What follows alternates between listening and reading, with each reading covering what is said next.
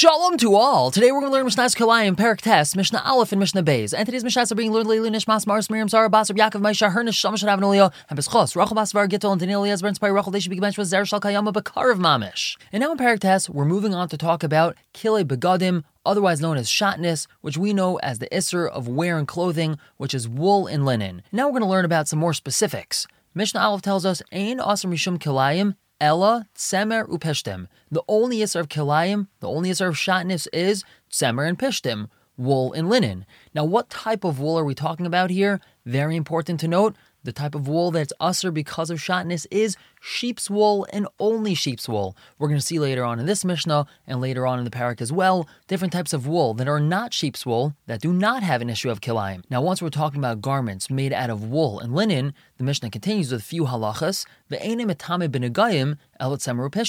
only types of clothing that could be considered tame benegayim, we know that tzaraas can appear on clothing. So the only types of clothing that can become tame with tzaraas is clothing that's made out of either wool or linen. Another halacha, The only types of clothing the kaihanim wear in the Beis Hamikdash when they're doing avodah is clothing of tzemer and pishtim. The Mishnah continues, tzemer gemalim v'tzemer chelim shetrafim zebazeh. Camel hair and sheep's wool that were mixed together. Says the Mishnah, im roiv min if the majority over here is camel hair, mutter, so then it's permitted to mix linen inside because we look at the tzemer rechelim, we look at the sheep's wool as if it's batel, as if it's not really there. We don't pay attention to the tzemer rechelim. We don't pay attention to the sheep's wool. We only pay attention to the tzemer gemalim, to the camel hair. However, if the majority over here is the sheep's wool, usr, so then it's usr to put linen inside. And the Mishnah says, mechza mechza, even if it's 50-50, usr, it's still usr to mix linen into this. That's because the majority is not camel hair. The Mishnah includes with the opposite as well. If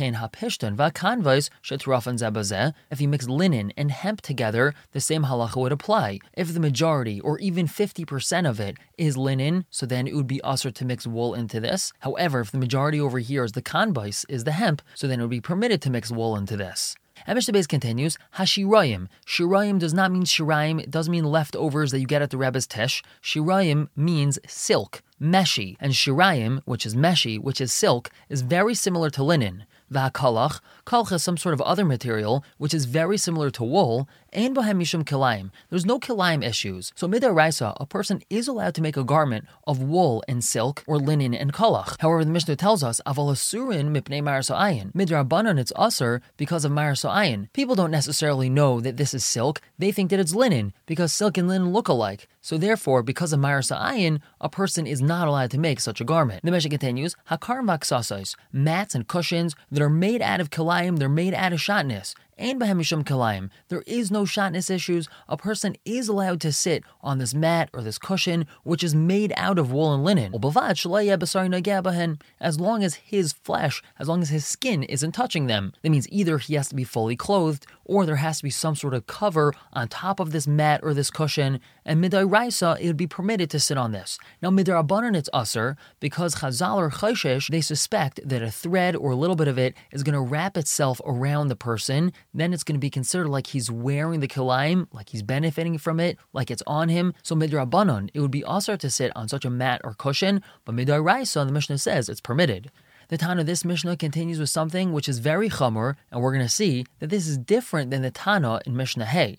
This Tana holds Ein Arai Lekilayim. There's no such a thing as Arai for shotness, meaning you can't put on shatnez even casually. You just want to try on the suit and see how it looks on you. You just want to wrap yourself in the blanket to see if it's soft. You're dressing up for Purim, you want to wear it as a cape just for a second to look at yourself in the mirror. According to this Tana, that's usr. Even casually, it's usr to wear kilayim. Not only that, says the Tana, v'lo yilbash kilayim afilu agabe asara. One is not allowed to wear kilayim, he's not allowed to wear shatnez, even if it's on top of 10 garments. He's wearing three undershirts, three shirts, three sweaters, two coats, and on top of that, he wants to wear kilayim. That's usr. And afilu lignaves ameches, even if he wants to evade taxes. They used to charge people tax per piece of clothing that they were bringing in. Imagine you're coming to visit Eretz Yisrael, they open up your suitcase and they see how many pieces of clothing you're bringing in. However many pieces of clothing you're bringing in, you're charged tax on that. The only clothing one doesn't have to pay tax for is the ones that they're wearing. So this fellow has a great idea. Why don't I just wear all my clothing? Two suits, three shirts, four coats, and then I won't have to pay tax for any of it. Says this Tana, even though he's doing it to evade taxes, he's not trying to benefit from this kilayim, he's not trying to be oivlis isser of shatness, he's just trying to save himself some money. That's usser. And as we said before, this is different than the Tana in Mishnah. The Tana of Mishnah tells us that there are certain circumstances a person is allowed to wear kilayim, a person is going to be allowed to wear shatness. But we're going to stop here for the day, pick up tomorrow with Mishnah Gimel and Dalid. For now, everyone should have a wonderful day.